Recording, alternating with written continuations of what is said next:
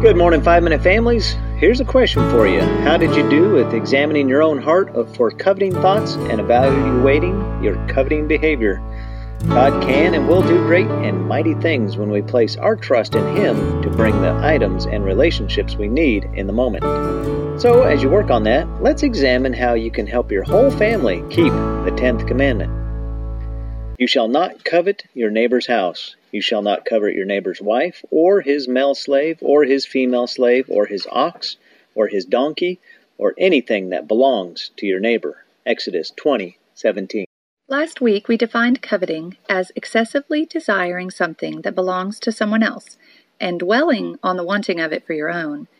Tara Tegard of ministrytochildren.com has a more kid friendly definition.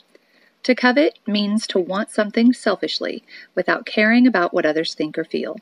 For example, your child may not play with a toy for weeks, months, or even years, but as soon as a sibling plays with that toy and has fun, whoa, Nelly, here comes the fight. The first child is coveting the joy that his or her sibling is having with that forgotten treasure. The child may speak rudely, grab, hit, and more to get the toy back. Yes, it is an easy illustration, but it is the type of coveting we parents see every day. Children have trouble understanding that having what someone else has does not always bring about the same happiness or joy we see them experience. We all forget too often that God owns everything. As it is said in Psalm 50:10, "For every animal of the forest is mine, and the cattle on a thousand hills." There is enough for each of us. As Lily from the bottom line said, we want good things for our children, for others, and for ourselves. But if we covet, we will do things, ungodly things, to attain that which we feel we must have. We are in danger of replacing God with that thing we feel we must have. Thus, we must consider our family habits.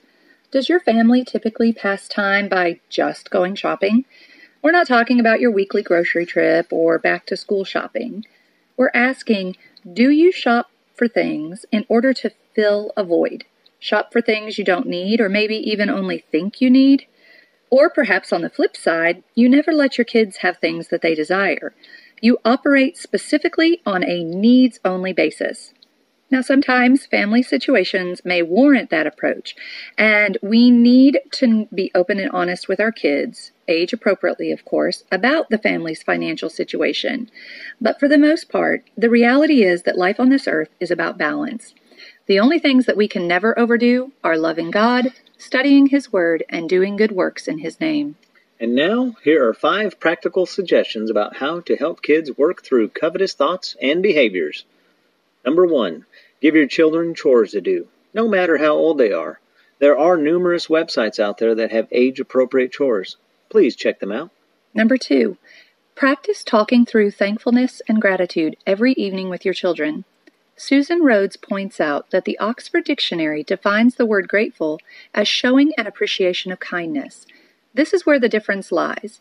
Being thankful is a feeling, and being grateful is an action. Number three, encourage your child to give away some of their own good condition items to those in need, or to go shopping with you for those in need. Number four, allow your child to work for desired items. Help them to see the value and rewards of hard work. And finally, when your child becomes upset about something that he or she cannot have, talk through whether the item will bring lasting joy. Last week, Kim and I both wanted to address the concepts of happiness versus joy, but there really wasn't adequate time. Compassion International says it this way Joy is an inner feeling, happiness is an outward expression. Joy endures hardships and trials and connects with meaning and purpose. A person pursues happiness but chooses joy. Coveting is a tough but necessary topic to discuss. We hope it helps your families realize the importance of thinking through biblical concepts and finding useful ways to put them into practice. We are so grateful you joined us this week. We are excited to report that this radio devotional turned podcast has now been heard in 13 countries.